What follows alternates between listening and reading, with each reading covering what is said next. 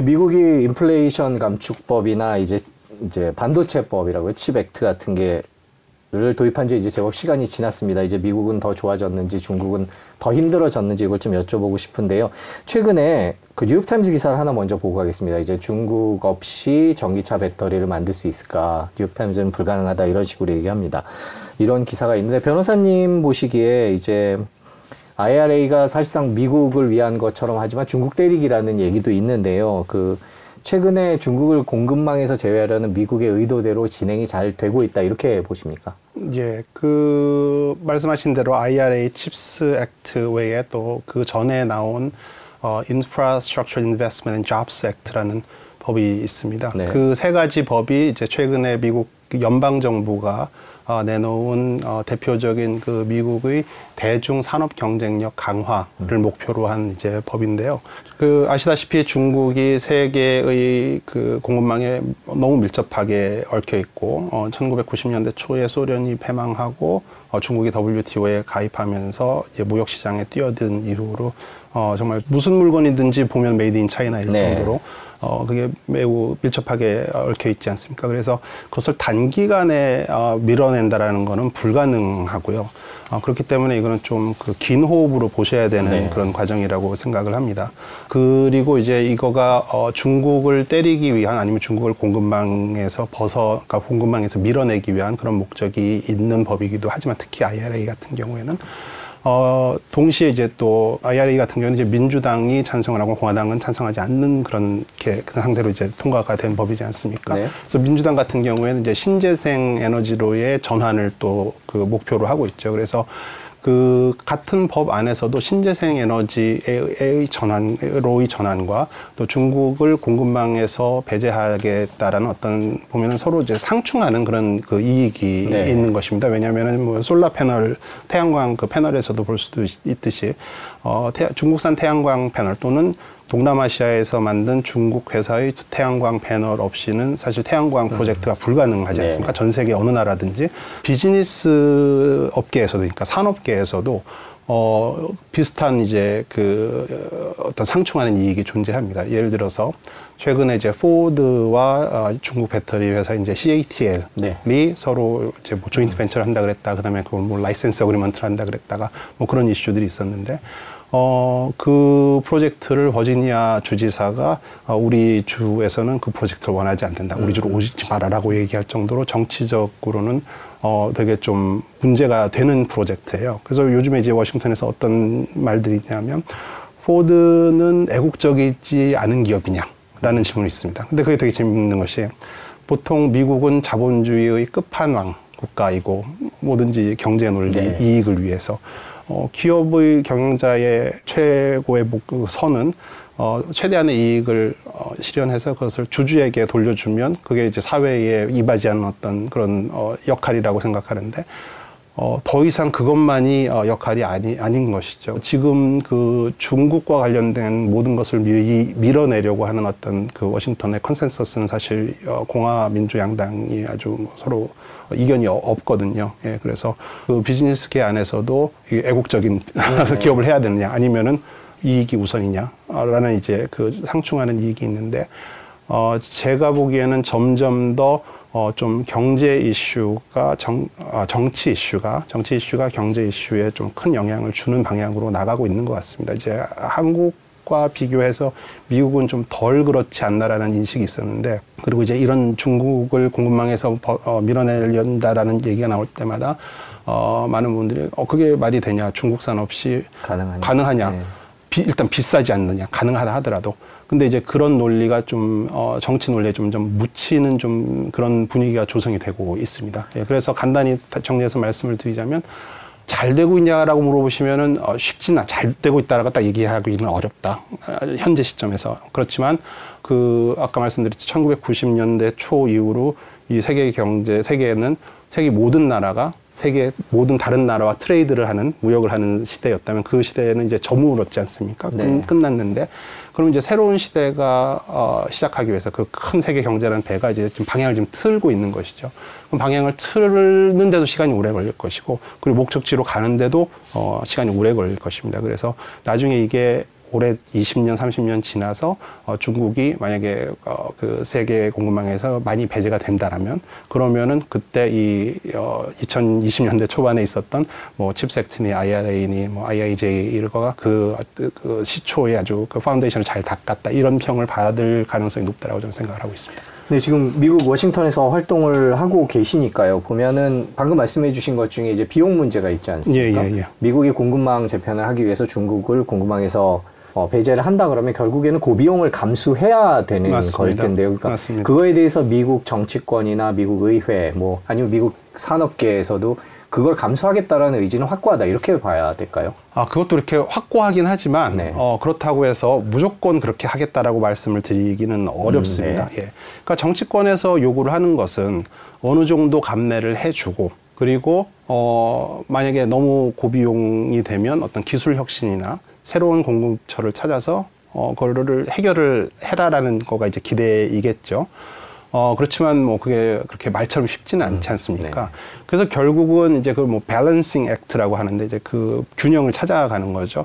이런 그 중국을 공급망에서 배제하겠다라는 의지가 확고한 것은 확실히 하고, 그리고 그 의지가 확고한 이유는 이 경제 이슈를 미국 사람들이 정치권뿐만이 아니라 일반 그 유권자들도 이것을 단순한 경제 그 이슈로만 보지 않고 국가 안보 이슈로 보기 시작한 지가 꽤 됐습니다. 예. 사실 그전에는 그냥 싼 거 사다 쓰는 게 제일 네. 좋지 않냐라고 생각했지만, 트럼프 대통령 이후에, 그리고 코로나 팬데믹을 지나면서 정말 미국에서 마스크 하나도 만들지 못한다라는 거에 미국 그 유권자들이 정말 많이 놀랬죠. 그래서 어느 정도의 추가적인 비용을 지불을 하고서라도 어떤 국가 안보를 위해서 중국을 공급망에서 배제를 하고, 미국과 미국 동맹이 그 공급망으로만 이루어진 이제 공급망 재편을 하겠다라는 그런 의지는 이제 확고합니다. 그렇지만 그러면은 그 의미가 현재 가치의 뭐 10%까지 감내하겠다는 거냐, 아니면 4배, 5배도 감내하겠다는 네. 거냐. 이거에 대해서는 이제 의문이 있는 거죠. 왜냐하면은, 유권자들이 사실 뭐 한국 사람들 못지, 한국인들 못지않게 미국인들도 정말 애국자들이 많거든요. 그 애국을 강조하는 그런 문화와 이제 정치, 그 질서를 갖고 있는, 정치를 갖고 있는 그런 나라이기 때문에, 매우 중요한 이슈입니다. 애국을 해야 된다. 국가 안보를 지켜야 된다. 이건 매우 중요한 이슈인데, 그렇지만은 또 다른 한편에 있어서는 생활을 하는 데 있어서 생활비가 얼마나 드냐, 이거는 아주 현실적인 문제이지 않습니까? 그래서 뭐 정치적인 구호에는 많은 사람들이 동감을 하지만, 그러면 실제로 내가 내 주머니에서 얼마까지 낼 수 있느냐는 여전히 좀 의문인 거죠. 예. 지금 그거를 하나하나 실험해가는 그런 단계라고 봐야 되겠군요. 뭐, 예, 실험이라고 볼 수도 있고, 뭐, 트라이얼 앤 에러라고 이제 미국 사람들이 했다가 뭐, 이제 네. 실상 그걸 바꾸고 이제 이런 거죠. 근데 이제 말씀을 드렸듯이 어차피 이거는 지난 30년, 40년 동안 있었던 걸 다시 되돌리는 거기 때문에 뭐 1, 2년의 성과 가지고 이게 성공적이다, 실패다라고 얘기하기는 이제 어렵겠죠. 지금 미국 워싱턴의 분위기는 철저하게 중국은 이제 배제하고 가겠다라고 결심이 섰다, 이렇게 판단해도 될까요? 예, 그게 이제 궁극적인 목적이라고 생각을 합니다. 그런데 이제 그 궁극적인 목적까지 가기 위해서 방법이나 아니면은 이제 속도는 조정이 있겠죠. 가장 중요한 것은 미국 또는 이 미국이 구축하고자 하는 이 자유민주주의, 자본주의 세계의 공급망이 무너지지 않는 선에서 그 속도를 이제 조절을 하겠죠. 갑자기 중국을 다 빼버리면은 뭐 많은 물건, 거의 대부분의 물건들을 네. 만들 수가 없을 테니 천천히 진행이 될 수밖에 없습니다. 네. 중국 태양광 업체들 얘기를 아까 해주시기도 했는데, 우회해서 미국으로 판다는 얘기도 많이 있고, 뭐 말레이시아나 싱가포르 이런 데 공장을 짓기도 하더라고요. 실제로 보니까 이제 그런 것들이 사실상 중국 제품이 이제 미국에 들어오고 있고, 그래서 미 상부가 경고했다, 이런 보도들도 있는데, 실제로 이런 중국이 미국 시장에 우회 수출하고 또 미국은 그걸 잡아내고, 이런 일들이 좀 빈번하게 있나요? 예, 그러한 작전은 중국 회사들이 이제 우회 수출을 이제 하는 그런 형태는 사실 새로운 것은 아닙니다. 네. 과거에도 이제 관세와 관련해서 중국산이 고관세를 이제 물게 되면, 뭐 반덤핑 관세를 물게 되면 그것을 피해가기 위해서 다른 국가에서 제조해서 수출하는 거는 뭐 흔히 왔던 것이죠. 어떤 구멍을, 루프홀을 이제 중국 회사들이 이용하려고 하는데 그거 관련해서는 좀 저는 좀 위험이 있다라고 생각하는 것이 이런 것들을 이제 미국에서 모르고 있진 않습니다. 당연히 알고 있고 네. 미국 애들이 어느 정도로 뭐 열심히 자료를 수집을 하자면 물론 이제 그 수집한 자료를 실제로 잘 쓰느냐 마느냐는 이제 그건 또 다른 문제이긴 하지만 아침 미국 시간으로 아침에 제가 한국 신문에서 읽은 기사를 읽고 잠 30분 후에 뭐 의회 보좌관이랑 점심 약속을 해서 가면 그 친구는 어저께 밤에 그걸 이미 읽고 뭐 그거 봤어라고 물어볼 정도로 상당히 그 관련 업무를 하는 사람은 자세히 그것을 들여다보고 있습니다. 그 정보 수집을 잘 하고. 그래서 이제 뭐 이런 우회 수출을 하거나 뭐 한국에 배터리 공장을 짓거나 이런 거 다 미국에서 당연히 알고 있죠. 근데 그것을 할 수 없게 만드는 것을 얼마나 빨리 할 수 있느냐. 그리고 얼마나 이제 못하게 하는 것도 이제 범위를 어느 정도 조정하느냐. 그것은 뭐 이제 아무래도 미국의 필요에 따라서 좀 조정을 할 것으로 생각을 하고 있습니다. 지금 이제 IRA가 1년 조금 넘었는데요. 그럼 지난 1년 동안 이렇게 미국 정부에서 봤을 때 과연 중국 없이 특히 중국의 자원 없이 그게 가능할까라는 거에 대해서는 어떤 결론을 내렸나요? 예, 말씀하신 대로 중국을 배제하고 어떤 물건을 만든다는 것이 기술적으로 가능하다 하더라도 비용 면에서 아주 어려울 수가 있고 또는 환경적인 면에서 어려울 수가 있습니다. 뭐 노동법적인 면에서 어려울 수도 있고. 근데 이제 그것을 그럼에도 불구하고 이제 중국을 배제하고 이제 공급망을 재편하기 위해서 미국에서도 이제 그 컨센서스는 혼자 할 수는 없고 당연히 이제 믿을 수 있는 동맹들과 그것을 해야 되고 당연히 한국은 거기서 매우 중요한 위치를 차지하는 이제 동맹이고 그래서 예를 들면 뭐 Minerals Security Partnership 같은 것을 만들어서 한국, 일본을 비롯해서 뭐 유럽, 호주 이런 나라들이 이제 참여해서 이제 그런 문제에 대응하려고 하는 그 정부 단위에서 이제 노력이 있고요. 제 생각에는 그 기준점은 이제 국가 안보 이슈라고 생각을 합니다. 예를 들어서 이제 트럼프 대통령 때 중국산 대형 변압기, 그냥 뭐 작은 변압기가 아니라 변전소에서 사용되는 정말 집 크기만큼 큰 그런 변압기를 이제 중국에서 많이 수입을 그 당시에 했었는데 LA항에 도착한 그 중국산 대형 변압기가 최종 목적지로 가다가 며칠 동안 사라진 적이 있었습니다. 네. 예. 그래서 그게 왜 사라졌는지에 대한 어떤 기사가 있었는데, 그것을 미국 정부에서 그것을 빼돌려서 다 해체를 한 거예요. 그래서 그 안에 혹시 이상한 것이 있지 않느냐. 왜냐하면은 대형 변압기가 예를 들어서 발전소에 들어갔는데, 거기 중국산 대형 변압기들이 곳곳에 이제 있는데, 뭐 요즘에는 모든 그런 기기들이 다 인터넷으로 다 연결이 돼 있지 않습니까? 그래서 중국에서 인터넷으로 뭔가를 조종해서 대형 변압기들 미국에 있는 중국산 대형 변압기에 동시에 어떤 문제를 일으킨다라면 그러면은 미국의 전력이 마비가 되고 그럼 국가 안보의 이슈가 되는 거죠. 그래서 변압기 생각하면 그거는 뭐 반도체도 아니고 무기도 아니고 뭐 그게 국가 안보 이슈인가라고 하지만 국가 안보 이슈인 거죠. 예, 그런 식으로 국가 안보 근데 사실 그런 식으로 보면 국가 안보와 관련된 물품은 정말 많습니다. 예, 너무 많아요. 아주 확대가 많이 될 수가 있는데 그런 것들 가장 중요한 것부터 그것을 미국산 또는 미국이 믿을 수 있는 동맹이 만든 물건으로 이제 대체를 해 나갈 거라고 이제 그리고 그렇게 하고 있습니다. 그리고 이제 그걸 계속 확대를 해 나갈 것으로 생각하고 있습니다. 바이든 대통령 보면 최근에 뭐 IRA 1년 미국은 승리하고 있다 이러면서 이제 IRA를 성과로 크게 내세우고 있더라고요. 미국 내 분위기는 어떻습니까? 실제로 뭐 그 일반 유권자들이 뭐 매일 아침에 일어나서 IRA의 나의 인생에 영향은 무엇인가 이런 것을 고려하지는 이제 않죠. 그 사람들은 이제 그냥 자기의 인생을 이제 그 사람들 모든 사람들이 이제 인생을 이제 사는데 IRA가 나온 다음에 이제 바이든이 어떤 정치적인 뭐 그 목적을 위해서 승리를 했다라고 주장할 수 있는 이제 바들이 있죠.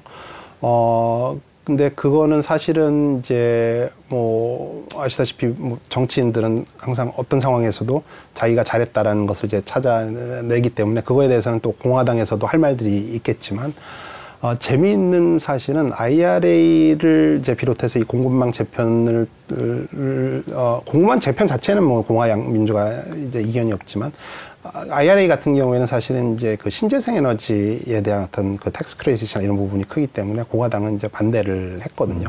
근데 IRA의 직접적인 영향이건 간접적인 영향이건 간에 이런 영향을 통해서 미국의 이제 그 관련된 제조업 산업에 많은 투자가 일어나고 있지 않습니까? 근데 네. 그러한 산업의 그 투자가 대부분 소위 레드 스테이트, 그 공화당 지지주에서 일어나고 있다라는 것입니다. 예. 네. 그래서 공화당이 정치적으로는 IRA에 찬성하지 않지만 그 IRA의 직간접적인 그 효과로서 발생하는 이 큰 투자들과 일자리 창출 이거는 당연히 환영을 하죠. 어떤 미국의 어떤 정치인도 일자리, 특히 제조업 일자리를 거부할 수 있는 사람은 없습니다. 예. 그러니까 뭐 이제 바이든이 뭐 승리했다라고 주장하는 거에 대해서는 뭐 공화당이 할 말이 많겠지만 어쨌든 직간접적인 그런 결과로 나타나는 이런 수많은 관련 분야의 투자는 공화당도 그것을 매우 이제 그 잘 누리고 있는 뭐 그런 상황입니다. 방금 말씀해 주셨지만 결국 제조업의 부활이라는 걸로 IRA를 요약을 한다면요. 실제로 그러면 그 이후에 미국의 제조업의 부활은 제조업 상황은 더 좋아졌다 이렇게 볼 수 있을까요? 투자가 많이 일어나고 있는 건 사실입니다. 네. 제가 뭐 정확한 통계를 전 통계를 하는 사람이 아니기 때문에 정확한 통계를 알지는 못하지만 뭐 저만 해도 매우 이제 관련된 업무로 바쁘고 뭐 그런 관련된 업무를 하지 않던 로펌들까지 막 그 시장에 뛰어들 정도로 지금 그 관련된 네. 시장이 아주 매우 좋습니다. 그렇지만 그렇다고 해서 미국의 제조업이 부활했느냐? 그건 완전 또 다른 문제죠. 왜냐하면은 네. 미국이 많은 경우에 원천 기술을 갖고 있다 하더라도 원천 기술과 제조 기술은 또 완전히 다른 문제거든요. 예, 그래서 한국 그 기업들이 이제 그 한국에서 구현을 했던 그 제조 기술을 또는 한국, 중국 아니면 뭐 다른 나라, 유럽이나 다른 나라들에서 이제 구현했던 제조 기술을 이제 미국에서도 똑같이 구현을 하려고 노력을 하고 있고 정말 열심히 잘 하고 계신데 뭐 많은 이제 그 챌린지가 있죠, 도전이 있죠. 가장 큰 이제 문제는 많은 분들이 이미 알고 계시듯이 이제 사람 구하기가 매우 힘들다. 그런 이슈가 있는데 이것 또 이제 지난 30-40년 동안 열심히 하지 않던 제조업을 다시 가지고 오려다 보니까 이제 생기는 이제 그런 문제라고 생각을 합니다. 이것도 당장 뭐 오늘 내일 해결이 될 수 있는 문제는 아니고 시간이 많이 필요하겠죠. 예. 지금 투자 얘기를 해주셨으니까 뭐 전 세계에서 전기차 공장, 배터리 공장, 반도체 공장 다 미국에 짓겠다고 실제로 공사를 짓고 있습니다. 이런 것들이 미국 경제에 긍정적인 영향을 미치고 있다. 라는 평가가 저희는 이제 외신을 보니까 나오던데 실제로 미국 현지 분위기도 그렇습니까? 예, 예, 매우 그렇습니다. 예, 지금 그러니까 제가 이제 이런 관련된 업무를 하면 이 관련된 업무에 매우 그 중요한 부분 중에 하나가 이제 사이트 셀렉션, 그러니까 그 공장 부지를 찾는 것과 네. 그 다음에 공장 부지를 찾는 것과 동시에 이제 주정부 및 로컬 카운티 정부와 이제 인센티브를 협상하는 이제 그런 건데 최근 뭐 과거 한 5년 전과 비해서 매우 좋은 사이트 찾기도 힘들어졌고, 네. 예, 그리고 인센티브 협상도 많이 어려워졌습니다. 예, 그만큼 하려는 회사가 이제 많다는 거죠. 예, 이게 이제 주정부와 이제 카운티 정부의 공무원들을 상대로 하는 협상이긴 하지만 이것도 시장 논리가 네. 이제 적용이 됩니다. 그래서 이런 프로젝트가 없을 때는 인센티브를 많이 줘서라도 좋은 땅을 제공해서라도 그 프로젝트를 유치하려는 그 움직임이 강했다면 요즘에는 이제 이런 프로젝트가 많아지니까. 웬만해서는 이제 좀 움직이지 않으려는 예, 그런 성향을 많이 보고 있습니다. 최근에 뭐 자동차 문제 갖고 우리나라 자동차 어떡하냐 보조금도 못 받고 이런 얘기가 1년 동안 계속 유지돼 왔습니다. 최근 우리나라 자동차 기업들의 현지 공장 뭐 수준 지금 기사가 나오고 있는데 점유율도 급감했다 이런 기사도 있고요. 또 그래서 그런지 현대자동차가 미국 전기차 공장 완공을 내년으로 앞당기기로 했다 이런 기사도 나옵니다. 우리나라 자동차 배터리 지금 현재 미국에서 분위기는 어떻습니까? 예, 뭐 시장 점유율이 올라가고 내려가는 것은 뭐 여러 가지 이유가 있겠죠. 그래서 현대자동차의 점유율이 미국 시장 점유율이 내려갔다라면 뭐 그 이유를 뭐 한두 가지로만 네. 얘기하기는 어렵겠지만 전체적인 어떤 평가, 레퓨테이션을 본다면 한국 기업들 아니면 또는 한국 국가에 대한 레퓨테이션은 뭐 매우 과거에 비해서 제가 처음에 미국 갔을 때 비해서는 비교가 안 될 정도로 아주 높은 평가를 받는 것이 사실이고요. 현대자동차, 기아자동차도 뭐 아주 옛날에는 뭐 포니엑셀 수출하던 시절에는 좀 많이 놀림도 받고 그랬는데 요즘에는 전혀 그렇지 않습니다. 예. 네. 요즘에는 전혀 그렇지 않고 그 아주 고소득자들이 현대기아차를 사는 왜냐면 현대기아차 중에서도 전기차 같은 경우에 특히 뭐 아주 비싸고 기술이 이제 좋고 그런 차들이 많고 뭐 제네시스 같은 경우는 뭐 더할 나위 없겠죠. 네. 예, 그리고 배터리 같은 경우에도 이제 소위 한국에서 배터리 3사라고 하는 이제 LG, SK, 삼성의 배터리 기업들이 미국의 많은 이제 자동차 그 제조업체들과 조인트 벤처 아니면 뭐 서플라이 그 공급 계약들을 하고 있고 계속 이제 그 우리 기업들이 만든 배터리 그리고 배터리 관련된 소재를 많은 기업들이 원하고 있고.